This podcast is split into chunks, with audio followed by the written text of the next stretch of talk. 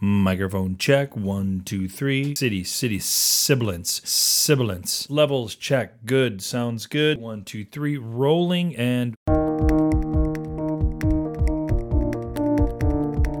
Get in the zone of making a film, it's like a fever overtakes you where it's all you can think about is like, what am I missing right now? What should I be filming right now? What question should I ask right now?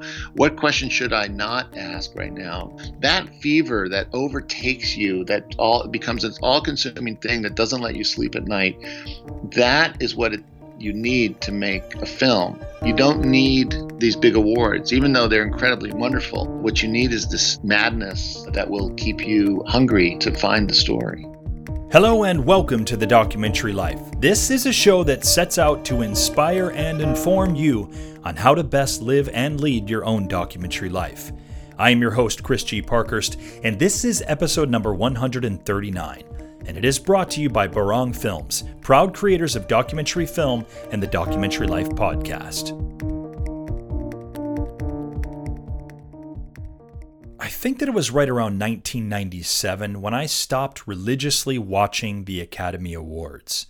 Ever since I was about 14 years old, I had watched the entirety of just about every Academy Awards event. But somewhere around the mid 90s, I began to lose interest in the awards show, it started to feel a little contrived at times and a bit overboard for my taste. I started to realize that it was about people and attended by people that I most likely would never know. This was well before I'd even gotten into the industry, when filmmaking still seemed like a total pipe dream to me. But I think what really started me down the road of dismay about the Academy Awards was that people that I always thought should win Best Director or Best Actor or Best Screenplay never seemed to win and that it was the favorites or most obvious choices that always took home the big prizes.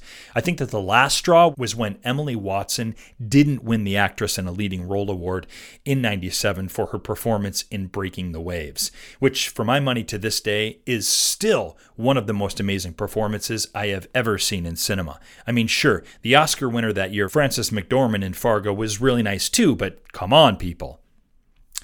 And so much like I did with baseball in 94 when it went on strike and my beloved Montreal Expos owned the best record in baseball at the time when I swore off baseball for about two decades, I stopped paying attention to the Academy Awards for many years after Sweet Emily Watson was robbed of her rightful Oscar.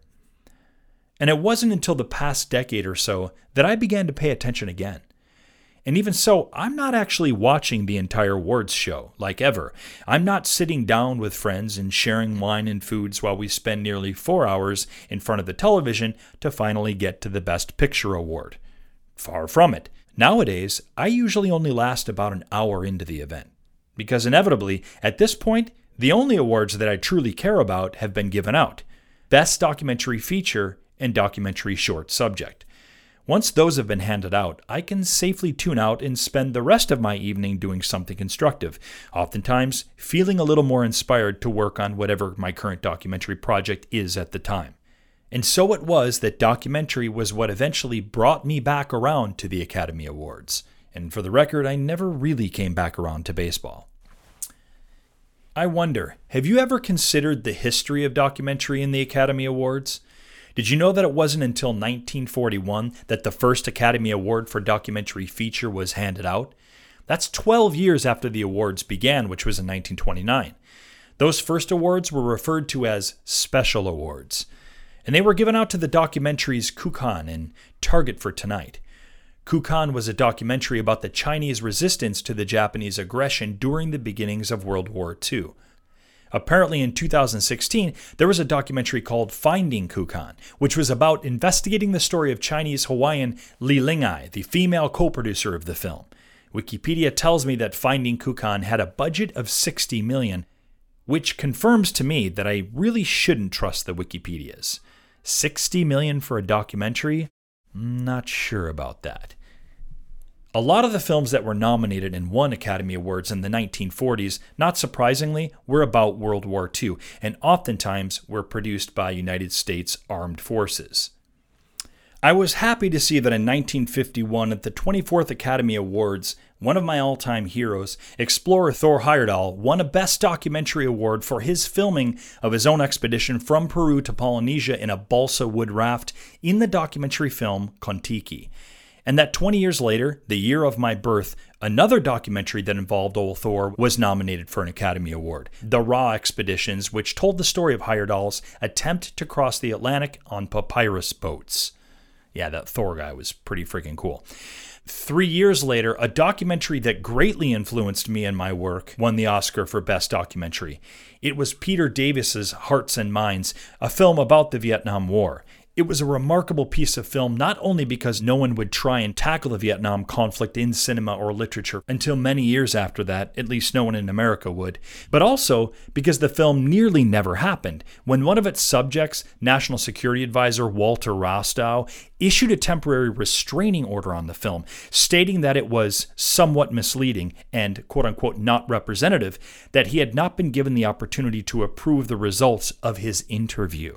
When Columbia Pictures refused to distribute the film, the producers were forced to purchase back the rights from Columbia to release the film themselves, which they did for one week in Los Angeles, which then made it eligible for consideration in the 1974 Academy Awards. Did you know that the finalists for Best Documentary Feature are selected by the documentary branch and that it is based on a preliminary ballot? A second preferential ballot is what determines the five nominees. For this past year's Oscars, there were 15 documentaries that were shortlisted. This came from the 159 films that were submitted in the category. And speaking of shortchanged, I mean shortlisted, let's talk about notable documentaries that were not nominated for Best Documentary Feature. This is always a fun debate to have. Probably the most notable of all of these, and one that so, so many people talk about as being instrumental to their own documentary lives, comes from someone whom we've had on the show twice. I'm talking about none other than Steve James. And of course, I'm talking about his documentary directorial debut, Hoop Dreams. The controversy over this film not being included in the Academy Award nominees has become documentary legend at this point. Public outcry for its exclusion from the awards led to a revised nomination process in the category. But what most don't remember is that Hoop Dreams is only the second documentary feature to ever be nominated for an Academy Award for Best Film Editing. Truth be told, I didn't even know this. I discovered this upon my researching for this segment. The other films that year that were nominated for this award Forrest Gump, which won the award, Pulp Fiction, the Shawshank Redemption, and Speed. I gotta get on that bus. Now, I don't know this for certain, but I guess that none of those films was editing down 250 hours of footage. But I can say with certainty that they were all editing with scripts. Yeah, nonetheless, very cool for the Hoop Dreams people. Incidentally, the Woodstock documentary was the first and only other documentary to receive a nomination for Best Film Editing other notable documentaries that weren't nominated for Best Documentary Feature. The Maysles brothers have three pretty monumental documentaries that surprisingly somehow didn't make the Academy cut Salesman, Gimme Shelter, and Grey Gardens. Crazy, right? You'd think at least one of those would have gotten in there. Neither of Errol Morris's Gates of Heaven or The Thin Blue Line were nominated. Ari Folman's Waltz with Bashir was the first documentary and first animated film to be nominated for Best International Feature Film, although interestingly, it was left off of the Best Documentary Feature. The nine hours long and 11 years in the making film Shoah of interviews with survivors, witnesses, and perpetrators during visits to Holocaust sites surprisingly also did not manage to get a nomination. Or how about Michael Moore's debut documentary feature, Roger and Me, which brought a pretty unique way of storytelling to an otherwise, at the time, fairly dry and subjective way of making documentaries? Nope, didn't get in. Herzog's Grizzly Man didn't get a nomination, but his Encounters at the End of the World, a film that doesn't even make a top 10 Herzog documentaries cut for me, somehow did get the nod. It's hard for my sometimes cynical mind not to wonder if this wasn't a right of a wrong or a we're sorry for not having earlier recognized your brilliance as a filmmaker kind of nomination.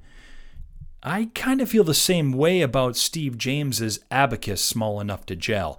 An excellent film, but I have a feeling that it's his films like Hoop Dreams or Stevie that he'll be best known for. So there's a little Academy Awards trivia for you. I'm not sure I've ever done a segment like that before. I mean, I even had to actually do a little research for that. I know, scary, isn't it? But it seemed an appropriate way to bring on today's documentary industry guest, Steven Bognar. He and his wife, Julia Reichert, this year won the Academy Award for their documentary feature, American Factory, a film about Chinese company Fuyao's factory in Moraine, Ohio, which occupied the space once filled by the American General Motors plant. I do want to make a quick mention before we get to that wonderful discussion. This conversation was recorded months ago, actually, not long after COVID 19 really was making its way around the US.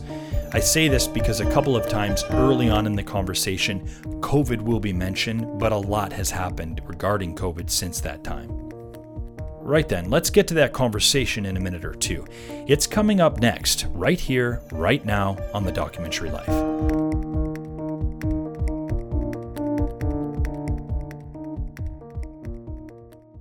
There are plenty of places online to learn how to do things like split the audio signals coming into your camera, or how to animate some of your still photos, or get some great tips on lighting your interview. Many blogs, YouTube videos, and of course podcasts where you can quickly grab an answer to a tech related question. But what if there was one place where you could learn from beginning to end how to make a documentary film and how to become a doc filmmaker, how to raise money and build an audience for your doc, how to form strategic partnerships and launch your doc out into the world, and perhaps even, if you can imagine, make some money from it?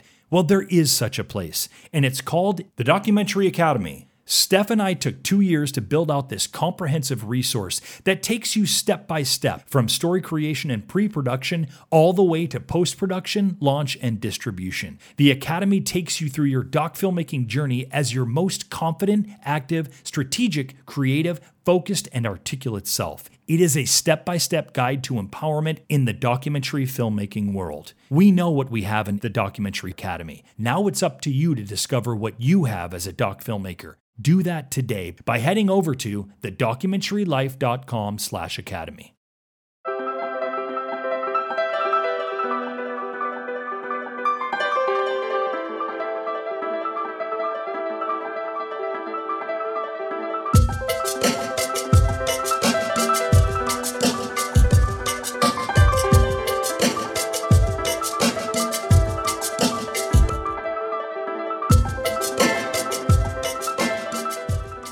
Steven Bognar is an independent filmmaker and media arts educator whose films focus on regional identity, the Midwestern landscape, and the significance of photographic images.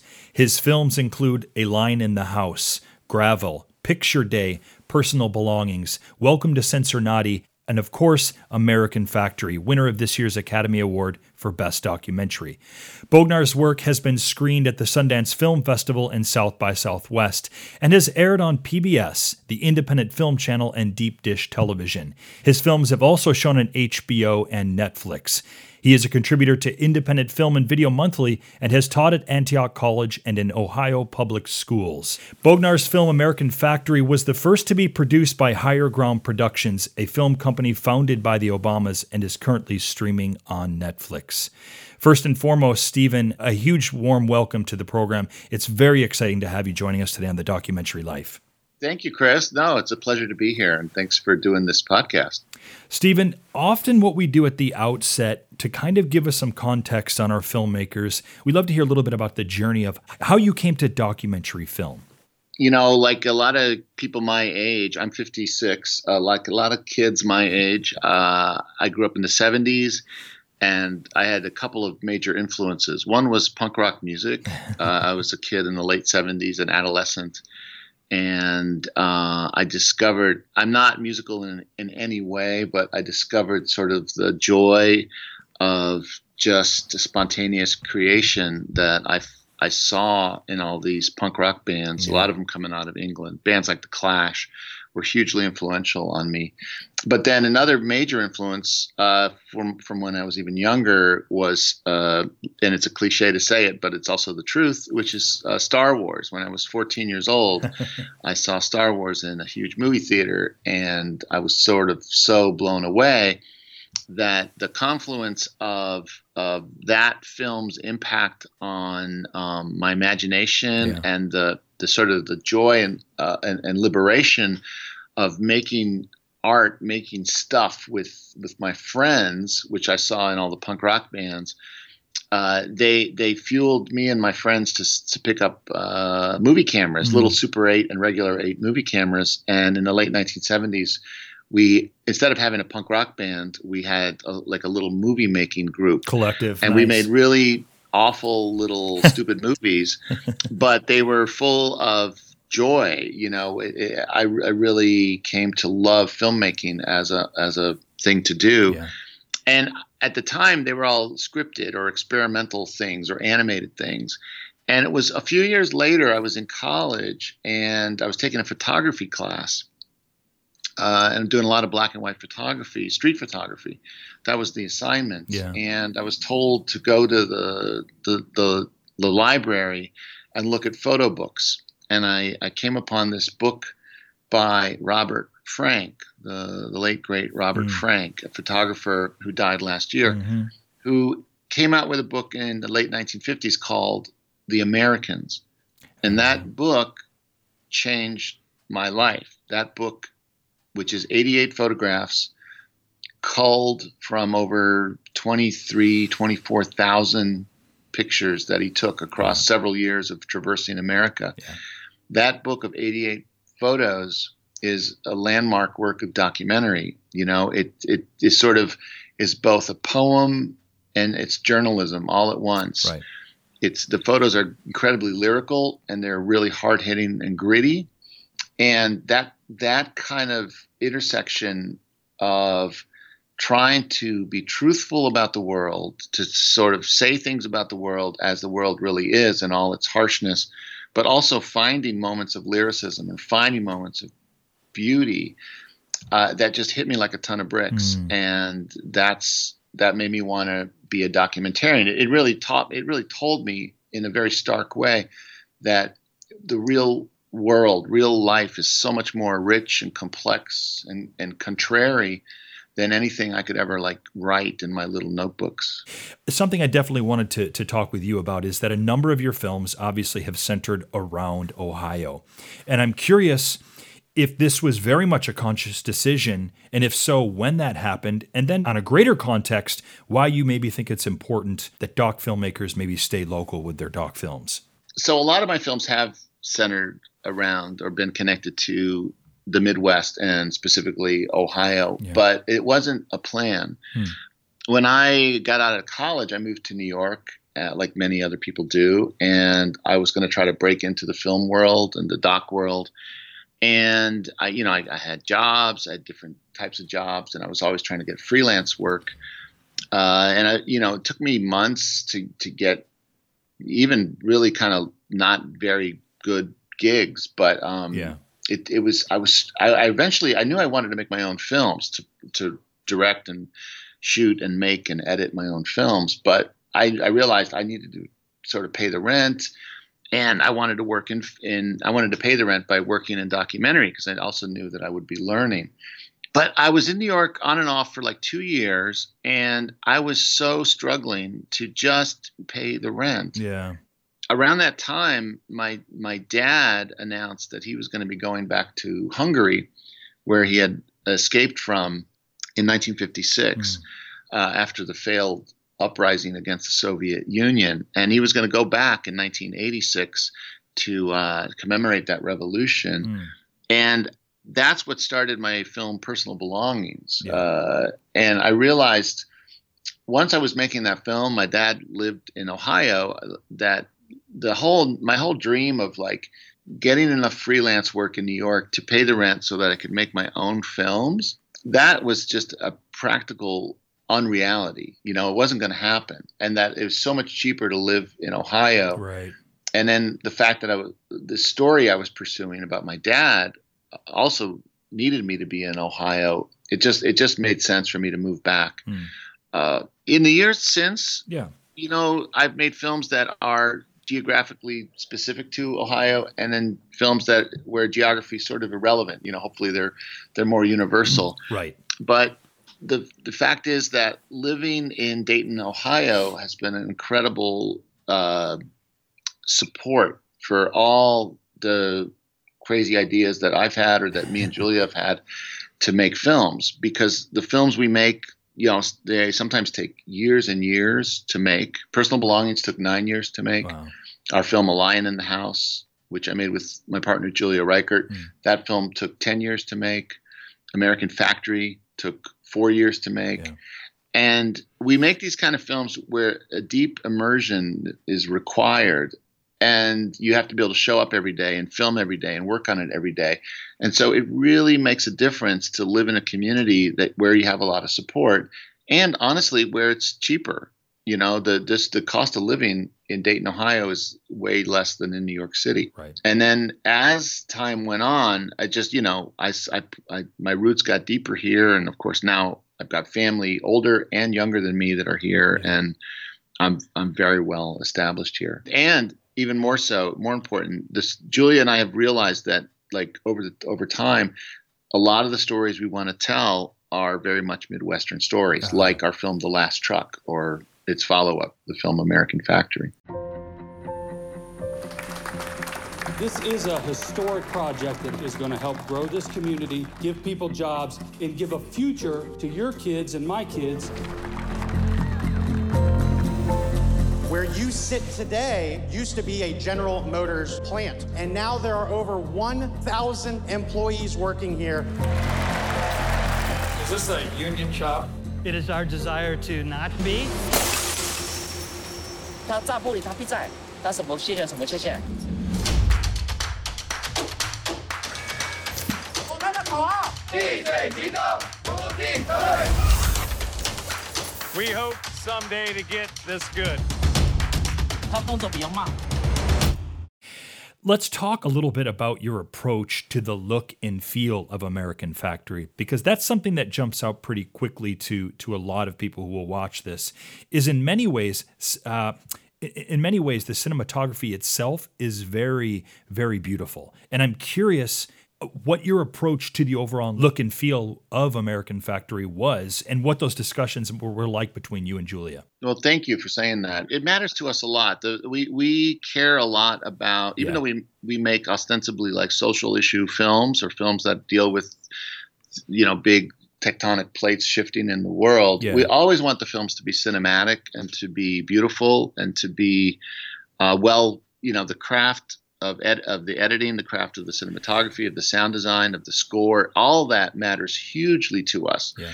as it would if we were fiction filmmakers. And I, I, think one of the great breakthroughs of the last, you know, 10, 15 years in documentary and in the consciousness of the world is that documentaries are works of cinema, right. first and foremost, right. and they should use the toolbox of cinema to tell their stories. And we always tr- strive to do that. Uh, so when we were when we were getting ready to in the early days of making American Factory uh, and having made our earlier film The Last Truck, a couple things we really talked about, uh, things that mattered to Julia and, and I, was first and foremost that working people be be filmed and evoked in a way that gave that had dignity and, and gave them respect. Right. That uh, we wanted to frame people and light people or find the light mm. that would give people a level of, of beauty, uh, inherent beauty, and glamour, even if they're working in a dusty, dirty uh, factory environment. But Eric, Aubrey, Jeff, Julia, and I would talk about how to frame people, what what kind of lens to use.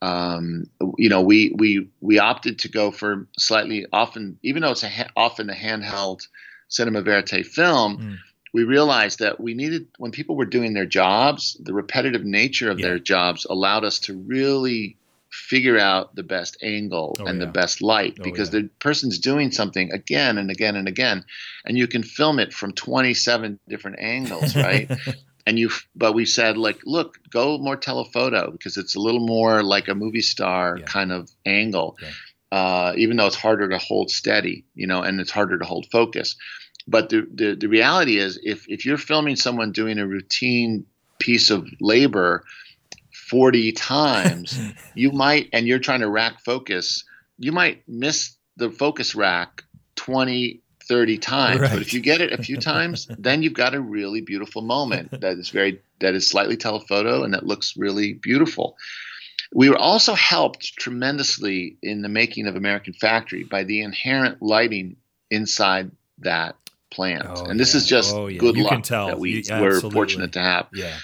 so it's a glass factory Yeah. as, as as you know if you've seen the movie and when you work in a glass factory there's a lot of banks of fluorescent lights that are on the side because people need to hold up windshields between their eyes and this bank of fluorescent lights so they can inspect the glass Yeah. they have to inspect each windshield and because people are holding up these these pieces of glass they are lit from the side Yeah. and they're lit it's like a bank of soft light as if you know they're in front of a makeup mirror or something. And then the light falls off dramatically and you've got a lot of shadow.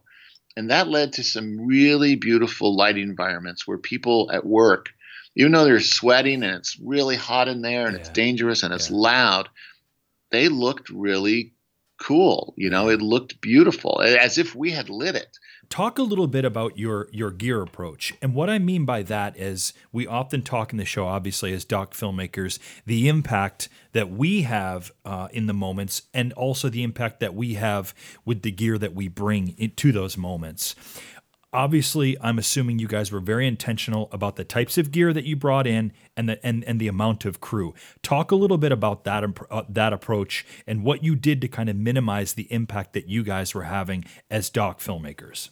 We started with a boom pole Yeah. we started by recording sound separate from picture Ah. at the very beginning we we didn't have uh, sort of the new this new you know this was early 2015 Yeah. and we didn't have the budget we had no funding at first for over a year Wow. and we were just funding it ourselves so we did not have like the c100 mark ii that we eventually got or the c300 that our nephew uh, jeff reichert Brought brought, to to, the show yeah. So what we did is we were filming often early on with a Canon 5D Yeah. or a Sony A7S, Mm. which are both beautiful Oh yeah. DSLR cameras that can do high def video. And we would record sound separate in Yeah. going into either a Zoom recorder or uh, a 744T audio recorder. And we would put a lav on one person, but then we'd have a boom pole going. And we realized quite early on that the boom pole was too distracting Mm. and dangerous Yeah. because we're on a we're on a volatile factory floor where both people and and machines, forklifts, uh, pallet jacks are things are in motion. Yeah. All kinds of stuff are in motion, and it was often a construction site in that early period of time as well. And we just felt like the boom was um, not going to serve us well, even though it was getting us good sound it was not a smart thing to do, and we we really switched our focus to lavalier mics. Yeah. and to um, asking people again and again and again, "Hey, could you wear a lav? Could you wear a lav?" The um, the factory was so loud that if you weren't booming and the boom wasn't right near someone, it it was not very good sound at all. Wow. But if a person had a lavalier on, then they could suddenly, you know, turn and walk a different direction, and you'd still have really good sound. And we didn't need to um, obstruct them or get in their way with our damn boom pole. the footprint of the cameras, that having a small footprint mattered to us. I mean, those those DSLRs in the early days were were great in some ways. Uh, we were really happy though when we got a we finally had enough money to buy uh, a C100 Mark II Yeah. Because that meant we could run lavaliers directly into into the camera, and we weren't having to sync it up later right. uh, by having double system sound. One thing we started realizing is when we would film um, meetings, which we filmed a lot of, as you see in the movie, Yeah. we would film with both multiple cameras and multiple audio recorders. So we would film you can see the audio recorders in the movie on the table sometimes. Yeah, There's a lot of saw it a couple um, yeah. When you see meetings happening, passionate meetings or or calm meetings uh, around a table, and people are either getting mad or complaining, whether it's the Chinese or the Americans. If you look on the shot and look on the table, you'll probably see one or two of our Zoom recorders Yeah. because we started traveling with two, and then even later three Zoom recorders, and we would put them on the table in strategic places Yeah. just to catch people's sound. Even though we'd ask one or two people to wear lavaliers, Yeah. the people we sort of guessed would speak the most or who had the most uh, dramatic stakes in that particular meeting. But we also knew other people would speak, and we knew we were not going to boom. Yeah. So we would place the Zoom audio recorders, which are, you know, $250, I think, uh, little recorders with great audio quality That's right. we'd put them on the tables, uh, set the level, lock them Yeah. so they wouldn't accidentally get turned off, put them in lock mode, Yeah. and then um, we'd suddenly have like eight, ten tracks of audio from the meeting. Brilliant. It made for a lot more work um, in post production, but it got us crucial lines Yeah. from crucial people who we would never have guessed were going to speak up. You know, if you if if if there we filmed meetings with 20 people in a room around this big long table, and if you had asked me who's going to speak or Oh, who's man, not going to speak. Yeah. I was always wrong. yeah. But the Zoom audio recorders were like a catch-all that would often get far better sound than Yeah. You know the mic on top of the camera or or a lav that some other person was wearing. Brilliant, brilliant. Thank you for sharing that geekiness. We always uh, embrace and endorse such geekiness. Yeah. and I would yeah. say, and Chris, let me say this: I, I you know, I, I, it's not a secret, but I, I, I hope everyone knows or remembers this. But sound in documentary matters so much more than picture. uh, an audience will forgive a shaky, out of focus shot Oh my god. if it's got authenticity. In a way, it, it, it has more authenticity if it's shaky or out of focus or struggling to find its focus. But sound, if the sound is bad, it's amateur night. It's suddenly it's Uncle Uncle Charlie's backyard barbecue video, and it's not acceptable. You've got to have good sound, and that means lavaliers, and that means uh, you know multiple mics and multiple tracks, and that's we work really hard on getting good sound. It's probably one of the top three things I recommend in the, I don't know, 125 shows at the time of this recording that we've done. I'm just always, always stressing uh, how critical sound is. And at the end of the day, sound over video. Talk about a little bit now the approach with Fuyao. How did you bring the concept to them and how did you ultimately get them on board to allow you guys to bring your cameras in? What was that like? Well, they, actually, they came to us. It was a really interesting way that this film started. You know, we had made this earlier film called The Last Truck, Yeah. Closing of a GM Plant, which is an HBO film, and it's still available to see on HBO Go or HBO Now. Yeah.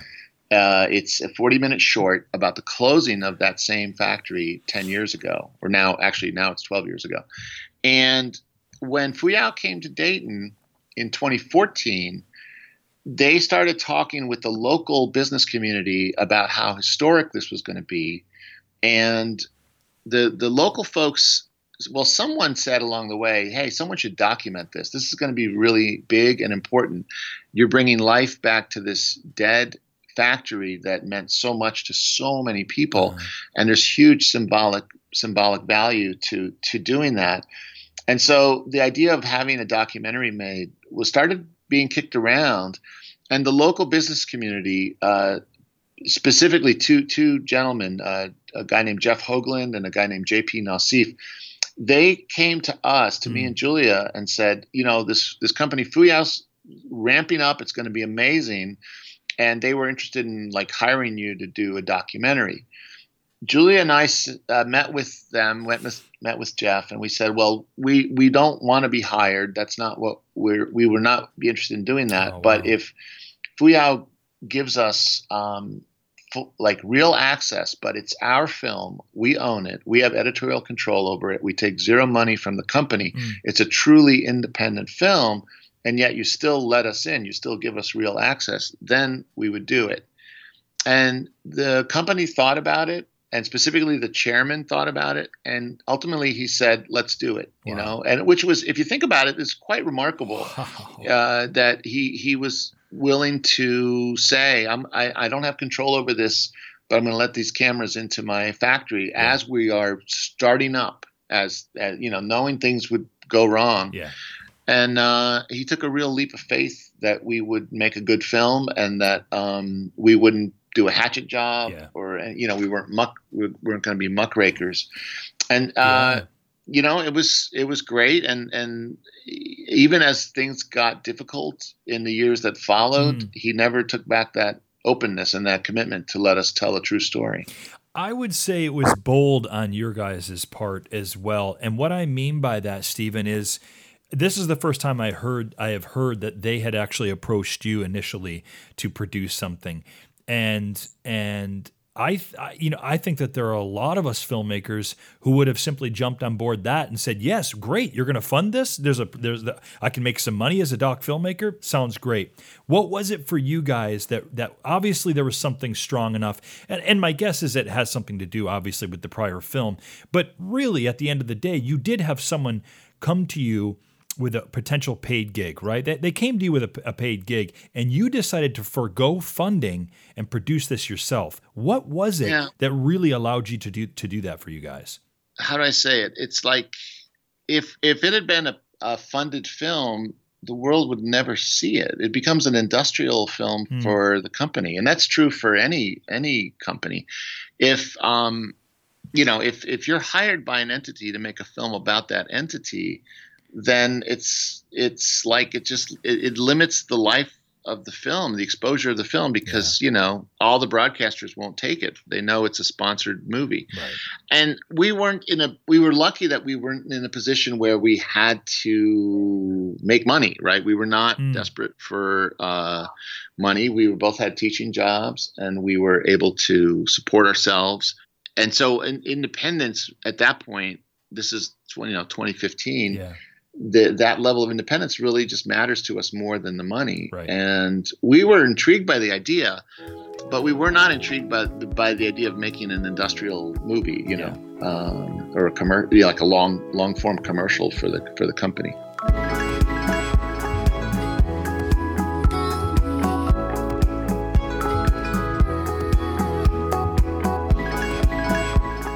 Share with us some of the cultural differences that you were dealing with, maybe even on a day to day basis, in terms of filming with Americans and filming the Chinese nationals. There were lots of differences. It hits you like a ton of bricks that the language gap is going to be a real barrier between you and your ability to connect hmm. with people who are allowing you to film them.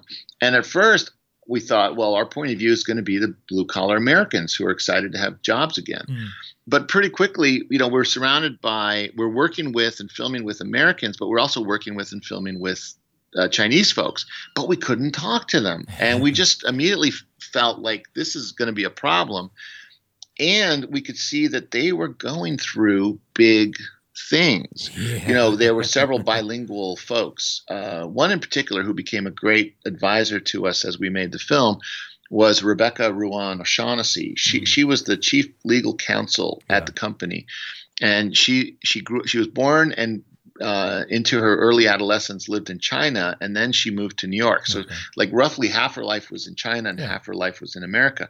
And she's culturally and linguistically totally bilingual, uh, and she would tell us about how these Chinese workers are living in small apartments, like four men without much furniture, and they each have families back in China, yeah. and they have kids back home, and they don't get to see these kids for like a year or two years, and they miss their partners or their wives, and it was we just started realizing, oh my lord, this is a huge part of this story and we've got to be able to tell it oh, you know yeah. oh yeah but we also realize we we can't and that and and so you know this is months and months into filming we realized we've got to get chinese filmmakers to collaborate with mm-hmm. and and that led to us eventually uh, connecting with Yiqian Zhang and Mijie Li mm-hmm. who are the two co-producers of the film who are both younger chinese filmmakers they they st- once they came on board, they started coming to Ohio, one or both of them every month for the remainder of filming, uh-huh.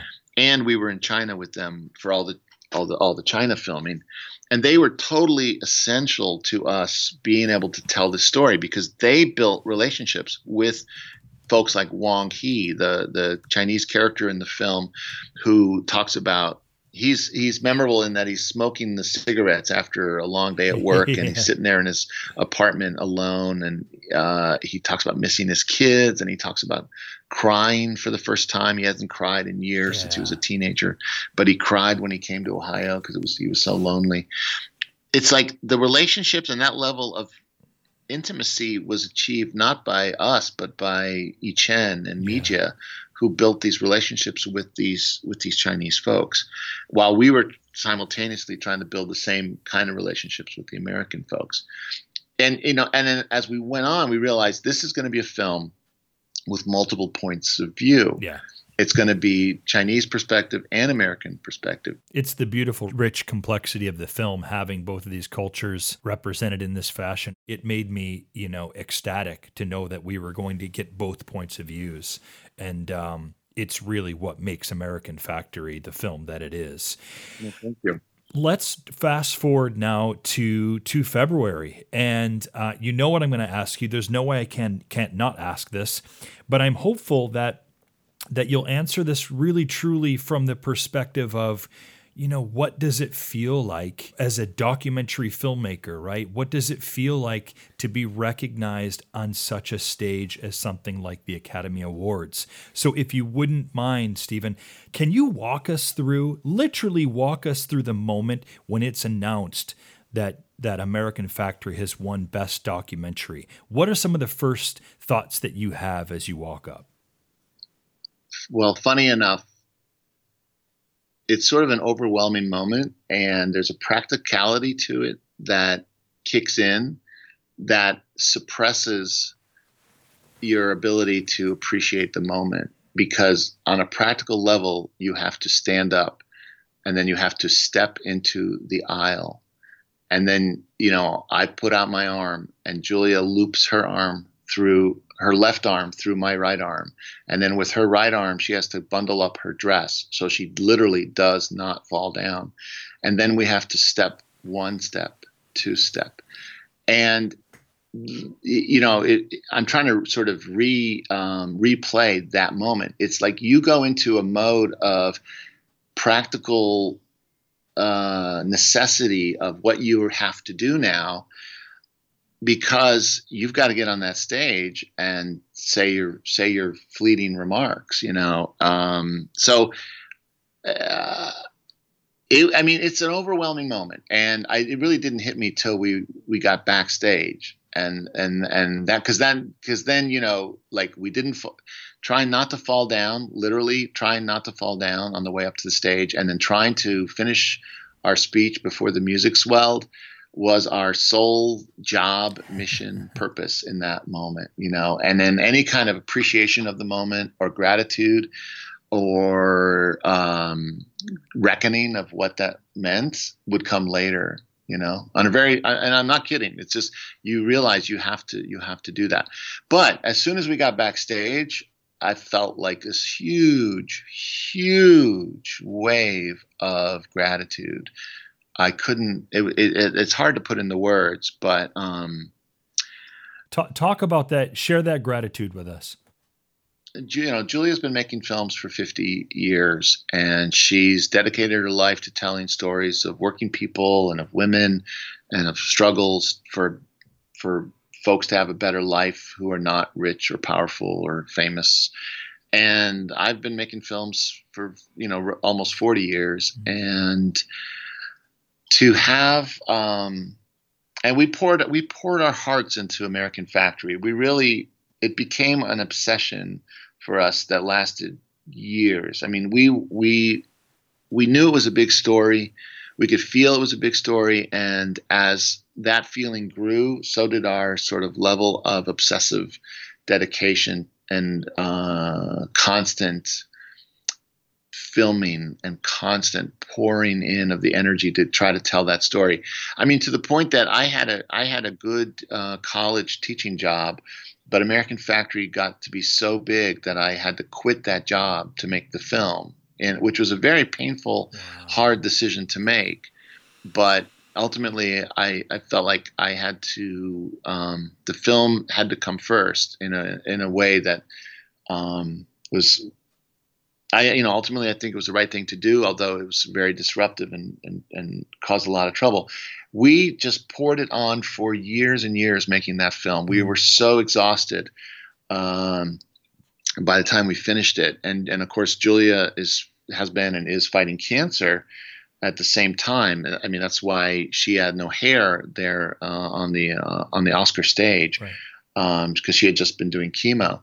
And, um, so so all these factors the years and years of making films the hard work that this particular film had demanded of us um, just in the shadows being backstage you just it just hits you. It's like this is um, an acknowledgement from our our comrades in the documentary world from our community uh, from the larger world that this that that we had done a good we had done good you know? And uh, I mean, it's something I'll carry with me forever. Yeah. You know, that that deep feeling of gratitude. It, it, um, yeah, and good fortune. You know. Thank you for sharing that, Steven. Now, how does this all play out moving forward? Like, how do you how do you envision something like this? Maybe you can share share with us how you envision this helping you to propel moving forward uh, in in your future doc films. Well, you know, the great fortune of winning uh, an Oscar has zero bearing or influence on whether your next film is a good idea or not. Honestly, it's like every f- film, every damn movie is its own mountain to climb, and uh, just because just because uh, we were so lucky as to win an Oscar doesn't mean it doesn't mean anything in yeah. terms of like will your next idea be good or not yeah, you know? Yeah. it didn't make it didn't make us any smarter than we were the day before right? It really didn't. Uh, it, it, it will help uh, it, it may help us uh, with fundraising. I yeah. mean the, you know from what i've heard it will help us with fundraising and stuff in the future. But there's a danger in that in that people shouldn't fund us just because uh, we won an Oscar. They should fund us because the idea is good. Yeah. And so, it, in a way, you could say it's going to make it more dangerous for us because if if we're talking about an idea with with potential, you know, the potential funders out there, we have to make sure that they're not just getting behind it because because uh, the the little gold statue, you know. Um, so I don't know. I just think I just think you got to earn every movie, and and you earn the movies by showing up. You know, by going to film with people every day for months, if not years, and to to be worthy of their trust, and to try to constantly question what you're doing and question is this the heart of the story or what am I missing? Uh, you know, I, I feel like there's when you get in the zone of making a film, it's like a fever overtakes you where it's all you can think about yeah. is like, what am I missing right now? Yeah. What should I be filming right now? What question should I ask right now?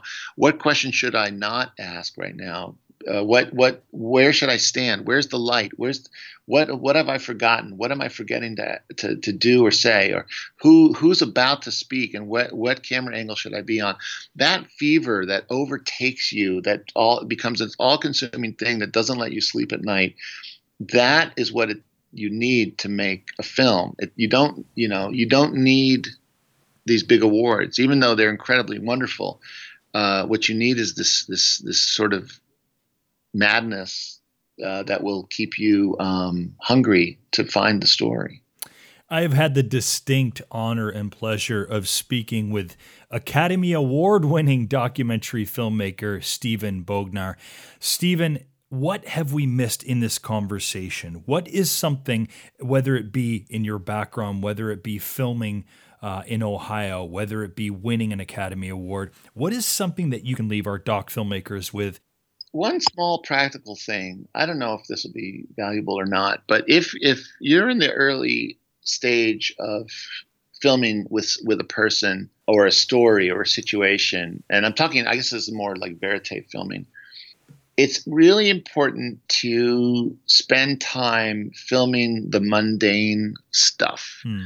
that you think won't really be part of the story and that's stuff like um, a person driving to go get groceries or washing the dishes or just writing at a computer or Mm-hmm. writing in a notebook or doing stuff that you, doesn't even seem particularly significant to the story but getting that kind of footage early on and filming with friends and family who who may seem very tangential to the story at this time but who later could become really important you know eh, you can't predict what's going to happen oftentimes in a story.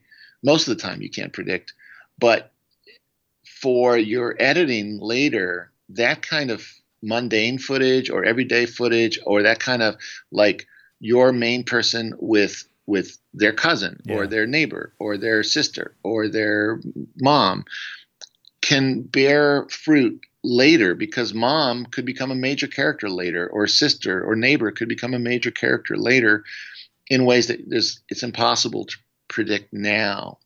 And so I, I feel like if you're committing to a story early on it's really important to just spend a few extra days or weeks filming this this routine life because it gives you uh, footage for a point A in what will be a long narrative, you know, a long and unpredictable story. Steven, I can't thank you enough for taking this hour out and uh, and spending this time with us here in the documentary life. Oh, Chris, thanks for having me, and thanks for you know seriously, thank you for doing this podcast and sharing all these all this uh, good advice with everybody. Don't forget, we'd love to have you join us in the Documentary Academy. Come and take a look at how we can help you make your best documentary film at thedocumentarylife.com slash academy. That's thedocumentarylife.com slash academy. Thanks for listening, and we'll see you soon.